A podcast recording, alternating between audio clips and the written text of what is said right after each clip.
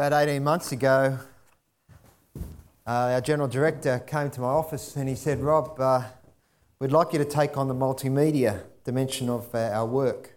We'd had a few changes, and a guy had, uh, who was handling that area had uh, uh, moved on to start his own business. And so I thought, oh no, okay, oh yes, in a sense, oh yes, I want to you know, do what I can for what we're, we're seeking to do as an organisation in uh, communicating the message of mission, but how do you go about it? How do you go about it in a creative way?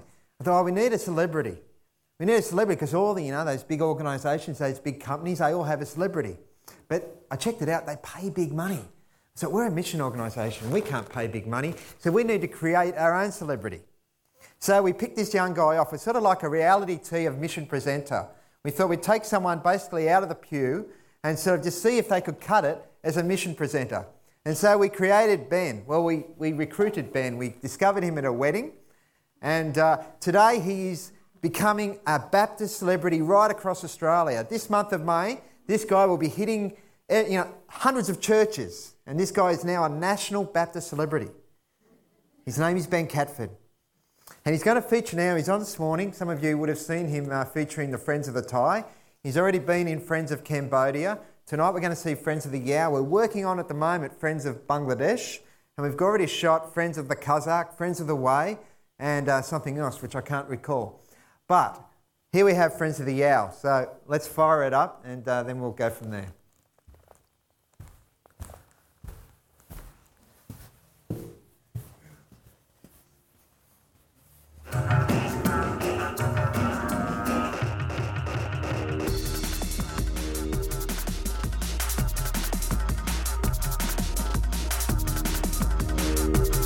Africa. What images does that word conjure up in your mind? Wide open plains? Well, you'd be wrong. The one I flew on was quite narrow and all the windows were sealed. Deceiving, isn't it? But I digress. Let me tell you about the Yao. The Yao are a people group mainly found in Malawi and Mozambique in southern Africa. They're a Muslim tribe in a majority Christianized region Today, they are stricken with disease and poverty, and many are ultra poor, living off less than 70 cents a day. Around 30% of the population in some places actually are HIV positive. So HIV has had an enormous impact, and that's probably why, the main reason why people die so young. I don't think you ever really get used to it. They go to the hospital, their child's really sick with malaria, they're told to come back on Monday. If they wait till Monday, their child's dead. Or otherwise, they go to the hospital and they come back and all they've got is Panadol great, you know, what good's Panadol to malaria? So it's, it's pretty awful. Just by throwing things at it, it's not going to solve the poverty. Some people are reluctant to actually get ahead, even in farming, because they know that if they get ahead, then they know for sure that their relatives will come and, and, uh, and take it.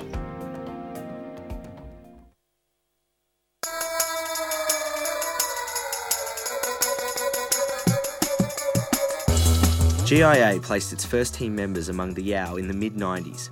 They have worked hard at understanding the Yao language and culture, building relationships, and responding with compassion.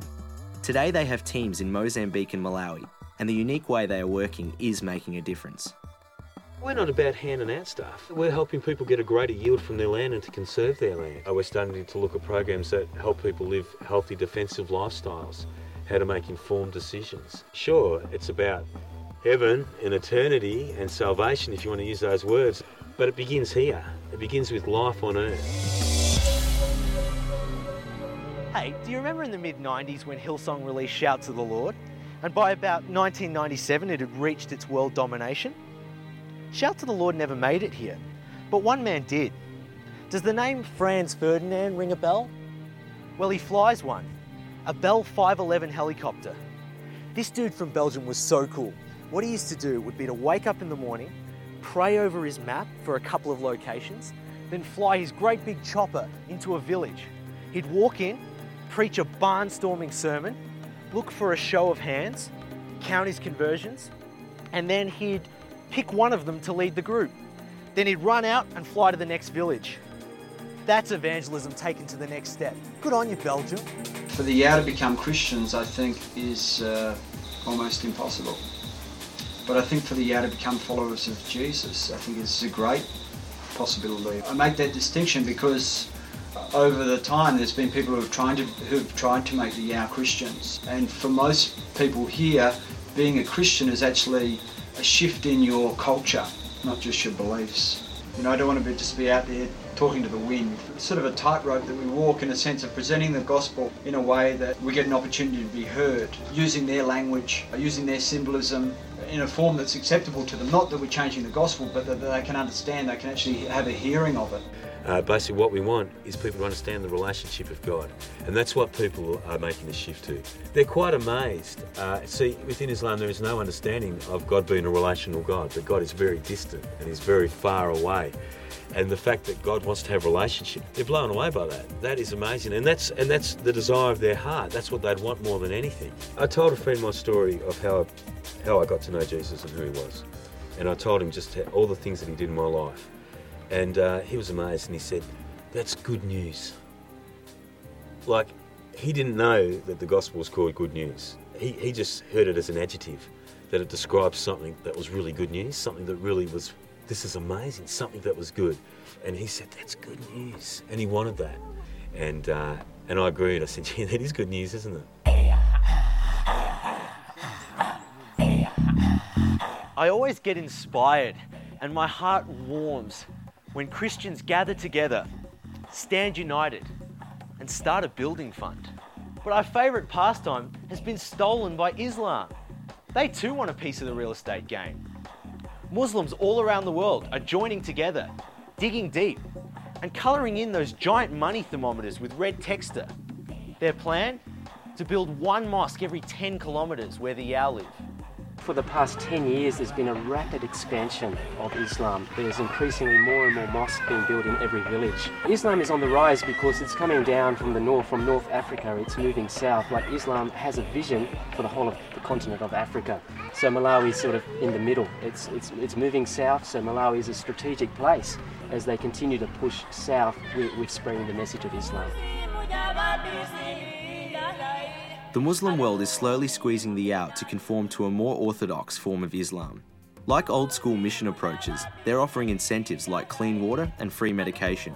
The good thing about GIA is that they're not interested in surface level change. It's all about relationships, enabling the Yao to understand God's love and encounter Christ at the deepest level. You can hand out anything, they'd take it. You could actually, in a lot of ways, tell people about a jolly green Martian that wanted to come down to Earth and uh, um, wanted to live in your house, and they might just say yes. Great. Because um, there might be a connection between you and 20 US dollars a month mm. that might just really make a difference. So that'd be a real openness to you. Here at GIA, we're not concerned about building the work upon us, upon the foreigners working here. Our idea is to help and to see people come to faith and then disciple them and actually help those disciples actually go out and, and, continue to spread the message and plant faith communities. We're not going to be here forever. We're not going to make a career of these people, that we've got a job to do ourselves out of. That's what I see all mission and ministry as, because what you're trying to do is allow people to stand on their own two feet before God in their own relationship without you hanging around telling them how to do it. The bottom line is, well, the whole reason we're here is because we're wanting to do something about it. So we keep the bigger picture in mind as well. We might not be able to help every single individual, but if we can help a community of people to be empowered to help themselves, then that's the whole reason we're here. The GIA team have an end in sight, a time when they will come home. But until then, they need our help. They need people to join the effort, prepared to do the hard yards here amongst the Yao.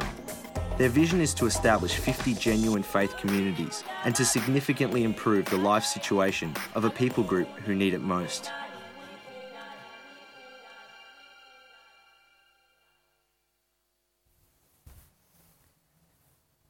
Despite the incredible uh, differences in culture, in, uh, in poverty, in language, in, uh, in the colour of skin, as you travel around parts of Asia and Africa, there's one overwhelming uh, impression that stays with you, and that is the expansion of Islam. That is the fact that mosque after mosque is being built through much of our world today, and it's right on our doorstep in Asia and Africa. As we look at the GIA, the areas of the world where global interaction is working, that is the case. If we're thinking about mission as we are tonight, about mission in the 21st century, we've got to think about Islam. Islam is on the rise.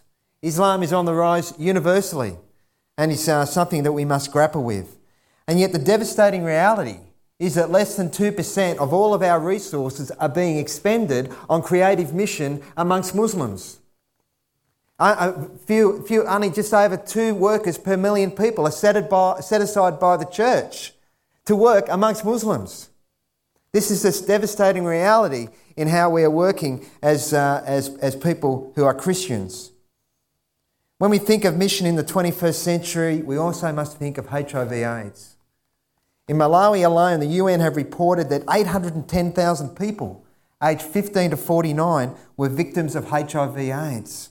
And the accompanying death rates, this, country, this means this country alone has half a million orphans.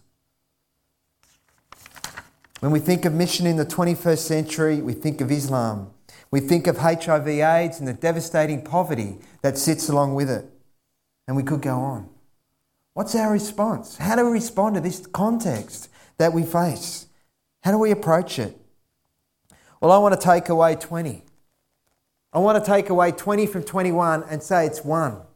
Because the answer is nothing new under the sun, it's the first century. We've got to go back to the first century context and grapple with what happened for the early believers.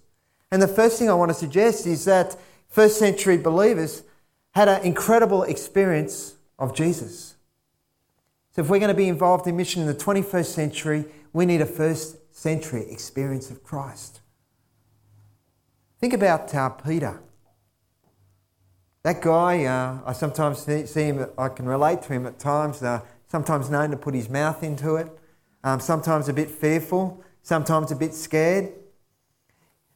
Very much part, very human in many ways, like all of us.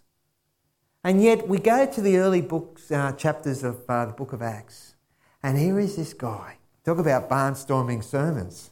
Like, this guy is just out there just preaching before his own people with incredible power. And alongside of that was a transformed life that had to be. Because we see in Acts chapter 2 as they shared and they, they met and they shared, um, spread throughout uh, the early believers all of their possessions, something radical was happening in them. So this wasn't just something that was said from up front, this was something that was lived. The early believers had a transformed life. And Peter is a classic example. Somehow, between the death of Jesus and what we see uh, in, uh, after uh, Jesus had returned in the early book of Acts, this guy's life was turned around. This guy had had an experience of Jesus which had changed him forever. I think about this very point in my own life sometimes. And I sometimes wonder, I'm going to talk a little bit about you know, how do we encounter Jesus and have a rich experience, but sometimes I, I wonder, am I scared?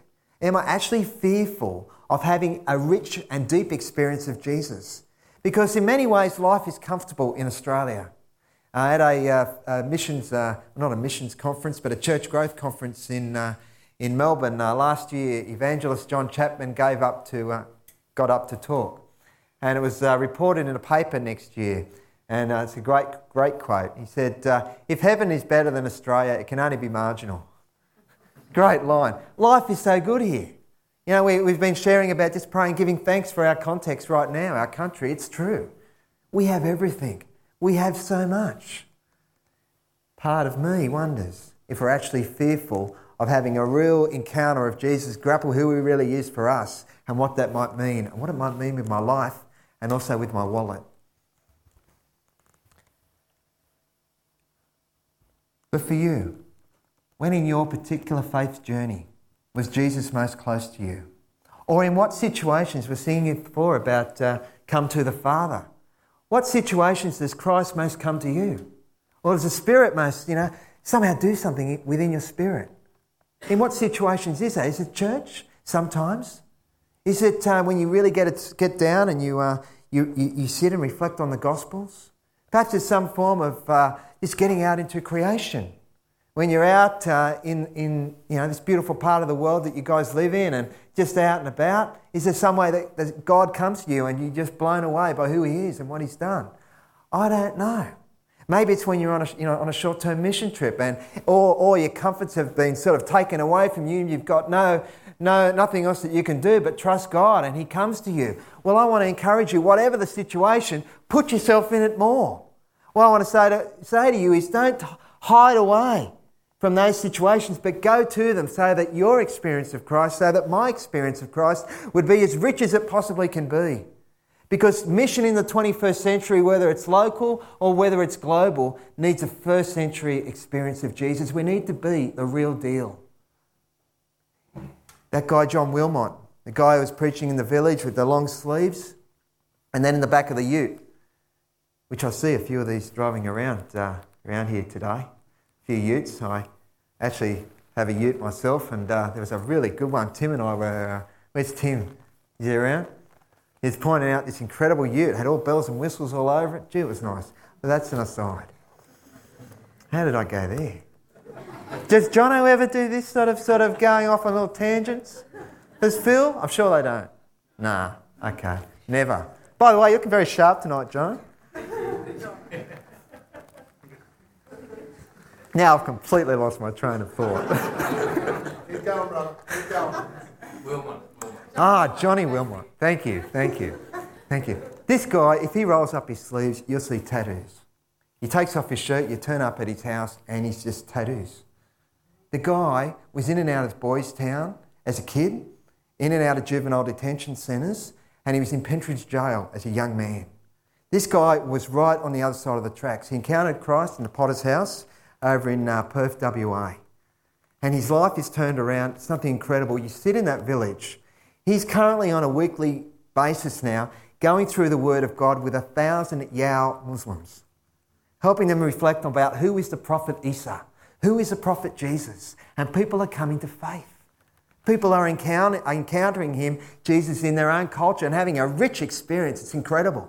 And you sit in the village with John, and you sit there, and I cried because I don't, I don't go, wow, John, you're amazing. But I think what God can do with a life, what God can do with a life as someone as from a background like that, without all of the education, without all of the, the functional family situations that so much of us can be thankful for, what God can do with a life like that and use him in a way. He's over there in Malawi in one of the toughest mission contexts in the world, and people are coming to faith. He's now launching this uh, Total Life Care, a significant development program with his wife Angie there in alleviating poverty and working with HIV/AIDS. It is amazing. Here is an Australian out there as an extension of us doing it. What God can do, what God can do with a life given to Him. How's your experience of Jesus? Are you really serious about encountering Him, or is it about going through the motions? Sometimes I just think, what on earth am I doing? Get real. Get real. As John says himself, he says, Oh, if we're not the genuine article, a Muslim will just see right through it. Because I tell you what, the Yao, they see plenty of religious people come in. He says they get all the, uh, the imams and uh, teachers from the Middle East, they come in, and the people just see right through it. But they see something in John. They see something in John which just they want. And that's the, in a sense, in his life, the good news lived out and real. And it's a challenge for all of us. Mission in the 21st century requires a first century experience with Jesus. Whatever you can do, whatever you can do to encounter Jesus in a rich way, put yourself in those situations. Secondly, mission in the 21st century needs a first century method. Needs a first century method. In John chapter 17, 15 to 19, uh, Jesus is praying for his disciples. And he prays that they would be uh, sent into the world, but uh, on, the, on the contrary, that they would not be of the world. He, uh, he prays that they would be protected from the evil one. From the very life of Jesus, we see some fascinating little uh, patterns. Here he was. You know, why is it that God sent his son into the Jewish context? But there's a few things that we can deduct. Firstly, Jesus lived amongst a real culture and in a real society.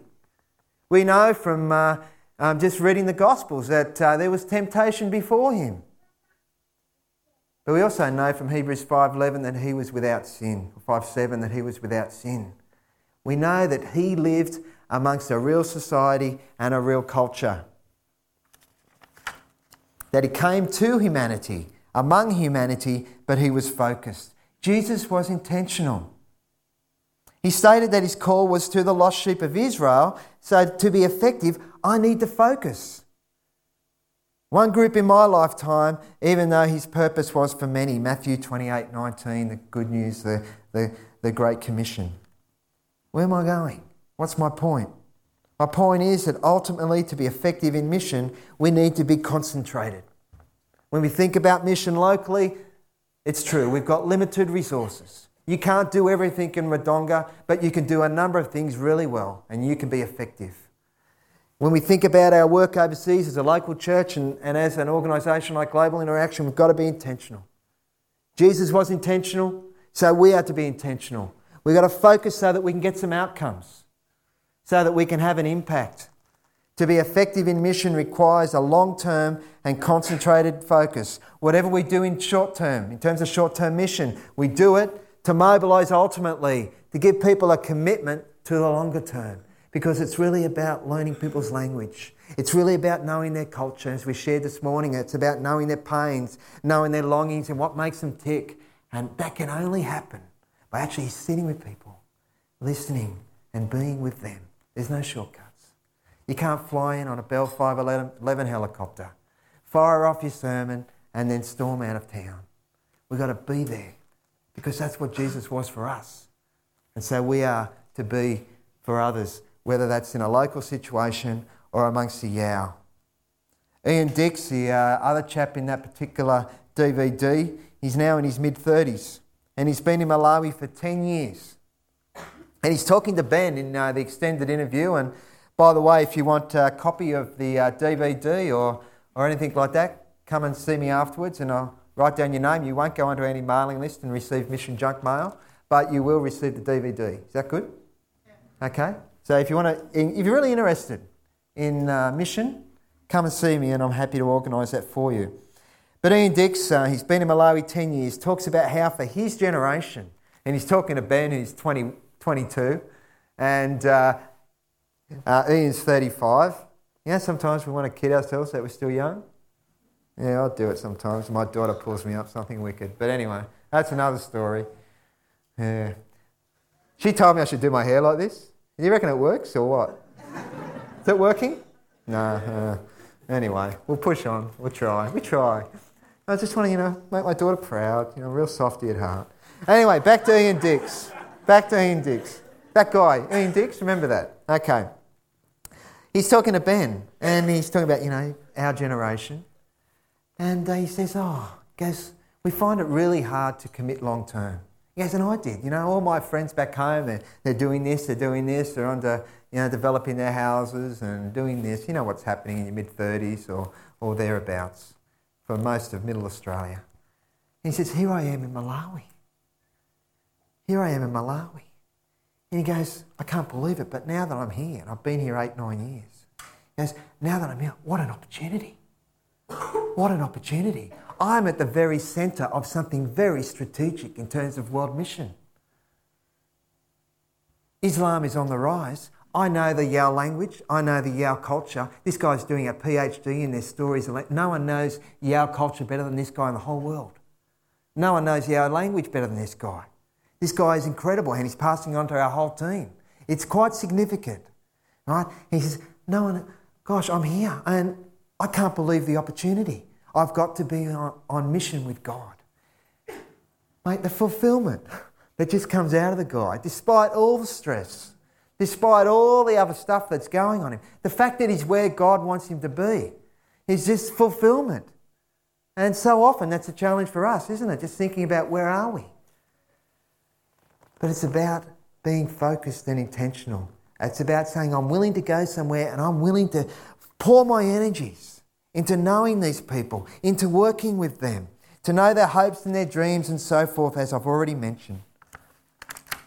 When we think about mission in a, in a first century mission context and method, we also think about uh, working closely with culture and allowing believers to stay within their communities. For too long, for too long, Western mission has taken people out of their culture. For too long, We've said to people you have to, you have to worship in a way that somehow looks like a Western characterization of church for too long. Those days have got to be over, and they are over, at least for GIA, well and truly. We're working amongst Muslims and we're using their forms and their stories, and we're saying to them, We don't want you to look anything like us, we want you to be our. We want you to worship in a way that honours your culture because it's a gift from God. And so the challenge for us when we think about a first century method is to be a respecter of people's culture. And this is a huge challenge for the church. Think about what the early mission of the, the first believers was all about.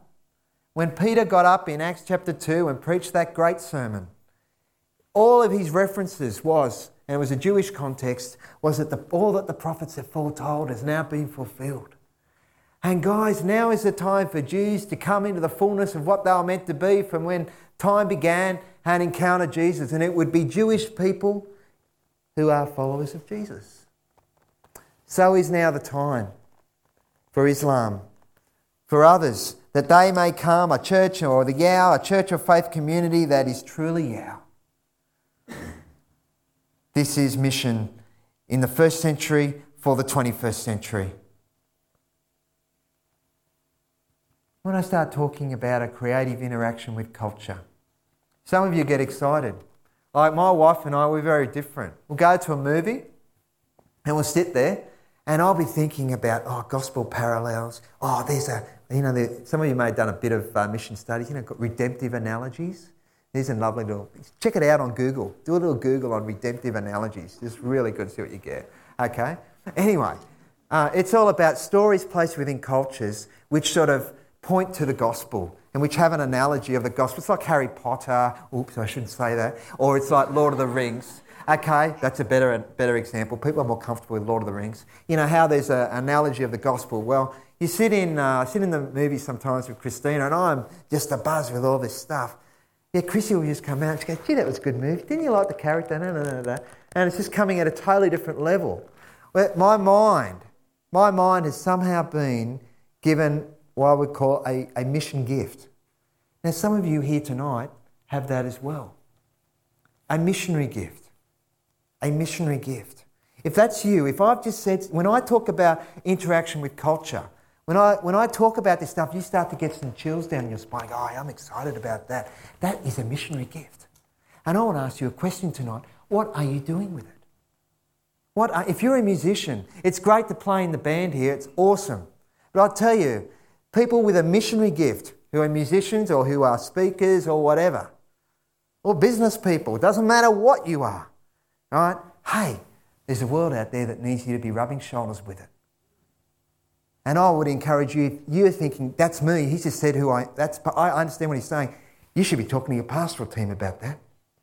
And I would encourage you to, because that is a missionary gift, a resource within the life of the church that needs to be given to God and say, well, how can we empower you in a ministry that matches your gift? Mission in the 21st century requires a first century method and people who will go with that. And this leads me to my final point. Mission in the 21st century requires a first century dispersion. Think about the early believers for a moment. Here they were, they all came to faith. We read the early books of uh, Acts, and they're all gathered in Jerusalem. But we know that as the uh, decades unfolded, something happened. The uh, Pharisees and uh, others sort of got a little bit, or continue to be quite uh, annoyed with them, and they uh, gathered on their side some of the political figures and the society at large, and a persecution came amongst upon the early believers. And we know what happened is that those believers were dispersed to the then known world. And it was dispersion at the hands of persecution or government edict or society pressure. Now, we're in a situation today where there's still 2,000 people groups who have few workers actually working amongst them and who are unreached. Most who go from birth to death without ever hearing the gospel. That's the reality of our world context. And the challenge is, and the challenge is, how are we going to disperse the church today? We have got resource after resource in our situation. I'm all for local mission. I'm all for it. Let's do it. But let's not kid ourselves. There is a inequity of resources. It's all mission, local and global, but there is an inequity. And we need a first century dispersion. But you know what? It's not going to come by government.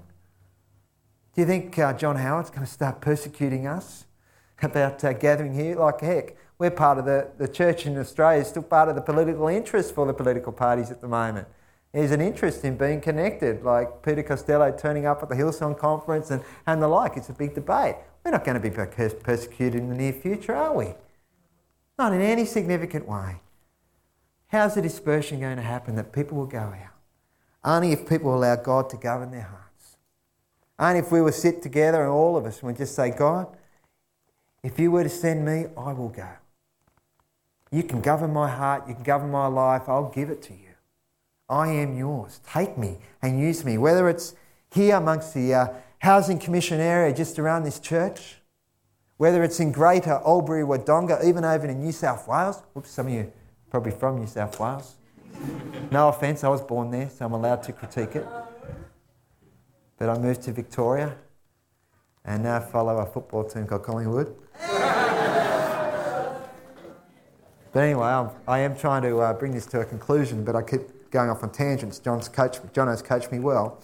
But all I want to say to you is we need a dispersion again. And it's only going to happen if we say, we will go. Will you go? Will you go to places where, like Malawi, like Mozambique, like Thailand, Cambodia, China, different places in Indonesia? Will you go? Because you've allowed God to touch your heart. Will you put your hand up for dispersion? Will you go with a first century method, a first century experience of Jesus and go? who will go and minister in a context of HIV AIDS and the, the, the, the poverty that sits alongside it. I'm going to close with a two minute video from uh, a trip we undertook uh, with, uh, well, Ben was there, but uh, we used him on another one. And this one's about Indonesia, our nearest neighbour. 240 million people right on our doorstep. It's been all in the news this year. How do we respond to that context? with the gospel. Who here will say, I am available and give me a, a first century faith for a 21st century? And if that's Indonesia, so be it. If that's Malawi, so be it. Lord, send me. Or if I cannot go, I will send another. I will send another with all that I have been given. Lord, send me. Let's uh, go to that video and then we'll hand back to the worship uh, team.